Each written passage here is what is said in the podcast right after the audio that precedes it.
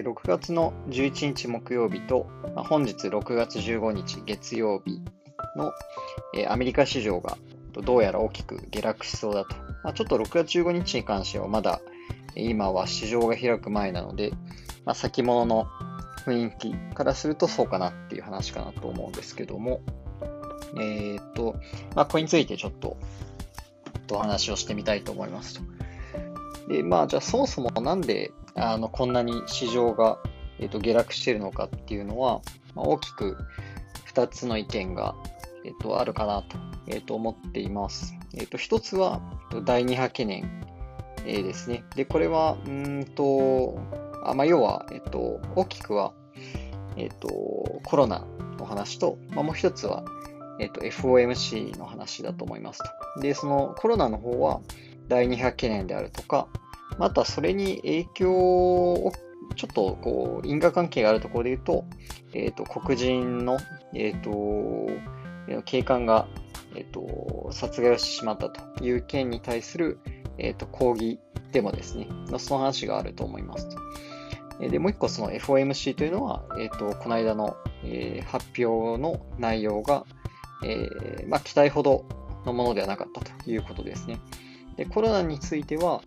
えっ、ー、と、まあ、当然ロックダウンを解除しましたので、若干の、えー、新しいケースの増加が見られるっていうことと、えー、多分今、まあ、全米で広がっている抗議が、ものすごい、えー、密度、密集で行われているので、まあ、おそらくそれが原因でまた感染者増えるんじゃないなということですよね。まあ、あと、まあ、その抗議が広がってるっていうこと自体も、えっと、やっぱりちょっと人に対してというか、マーケットに対して緊張感を与えている面もあるんじゃないかなというふうに、えー、思いますね。で、まあ、さもう一つのその FOMC の、えー、発表というところで言うと、えっと、まあ、ちょっと私はあまり、あの、英語のニュアンスとか細かくわからないんですけども、あのー、まあ、ちょっとネガティブな印象を、えっと、与えるような言葉選びだった。えー、要は、えっと、思ったほど強い、え、緩和政策が、えーと、行われない。まあ、そう対あの対局的にはおおむね予定通りの発表内容だったんだけども、えーと、ちょっと期待と外れたみたいなところがあったらしいです。えー、で、で、その大きくじゃあ暴落しますよって言ったときに、えー、どういった銘柄が暴落するかでいうと、えー、これは雰囲気で今まで上がってきたえー、航空株やホテルであるとか、まあそういう銘柄が真っ先に売られますよね。なんでかで言うと、えー、別に足元の業績が良いわけではないのに、えー、経済再開への期待であるとか、えー、まだあの戻りきってないので、まあ、今乗っかったら、え、どこかで一気にバウンドして儲かるんじゃないかっていう、そういう期待、雰囲気だけで買われていた銘柄なんですから、え、市場のまた雰囲気がちょっと悪くなったら、ビューンと一気に下がると。まあ、それはもう、まあ仕方ないというか当たり前のことになっちゃうのかなと思いますね。なので、こう、今まで、まあ最近、そういう、あの、暴落してた銘柄を、えーと、買った人っていうのは、まあ、すぐ逃げた方がいいと思いますし、まあ、今後もしばらくは触らない方がいいんじゃないかなと思います。これはまあちょっと前回、循環物色についての、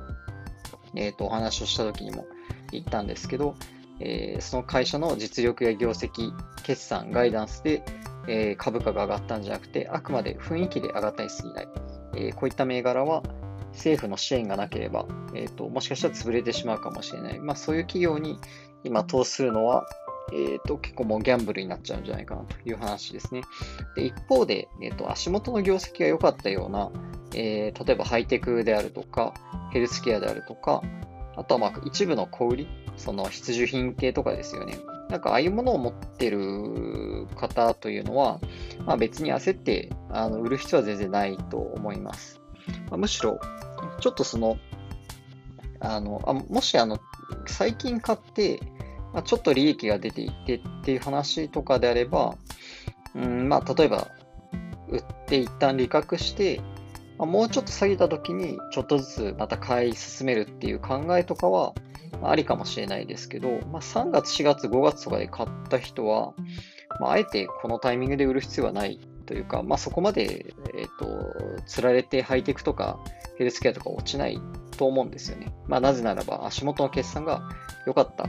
からですよね。で、えっ、ー、と、仮にその、まあ、ホテル株とか、その、えっ、ー、と、航空株とか、まあ、循環物色で買われてた銘柄が、まあ、売られましたと。で、急激に落ちると、マージンコールとかになって、こう、おいしょおいしょで、やっぱりどんどんどんどん、こう、連鎖的に売られる。まあ、それにつられてハイテクとかも売られるっていうところもあるかもしれないんですけど、まあ、それが一旦収まった後にまた、じゃあ、誰が買われるのっていうので言うと、あ、もう、そういう危険な、あの、循環物証がもうこりごり。だから、あじゃあハイテクにしようとか、えー、ファングにしようとか、まあそういう話になると思うんで、まあどうせまた戻ってくると、まあ思うんですよね。えー、まあなぜなら、そういう安心でして買える銘柄っていうのが、まあそういうセクターしか結局ないっていうことなんですよね。なので、まあ今回の、えー、と暴落、まあ実際ナスダックそんなに下落してませんし、うんと小型の SARS 株とか言うてもか2、3%とかしか落ちてない銘柄もあったり、まあ、ちょっと5%とか落ちたあの厳しいやつもあるかもしれないんですけど、うん、まあ別にあの焦って売る必要は全然ないというふうに思います。なので、まあ足元決算良かった銘柄は、その企業価値が増大するっていうことが見込まれて、えー、と株価が当然伸びてるわけですし、あとまあ金利も低いわけなので、えっと、今別に株からこう、離れる理由って、そもそもあまりないんですよね。金利が、まあ、上がったタイミングでは当然企業価値のその算定にも影響が出ますので、あの、考えなきゃいけないんですけど、まあ、今はもう金利が低くって、えー、決算がいいんだったら、それは買うしかないっていう話だと思いますので、えっ、ー、と、まあ、ホールドで全然問題ないんじゃないかなと思います。もし今、手元に現金が残ってるよっていう人であれば、うん、少し下げたタイミングで、えっ、と、良さそうな銘柄をちょっとずつ買い集めるっていうのは、えっ、と、いいと思いますね。なので、こう、直近で決算が良かった銘柄といえば、なんかいつも、なんか同じような銘柄言ってるような気もしますけど、えっ、と、クラウドストライクとかデータドック、えー、 Twilio、 Okta、えー、 Fastly とか、えー、 Zoom とか、えー、まあ、いっぱいありますよね。まあ、そのあたり買っておけばあまり間違いないんじゃないかなと。まあ、もしめんどくさかったら QQQ とかでも構わないと思いますし、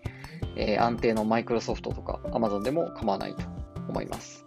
えー、まあ、今回は以上です。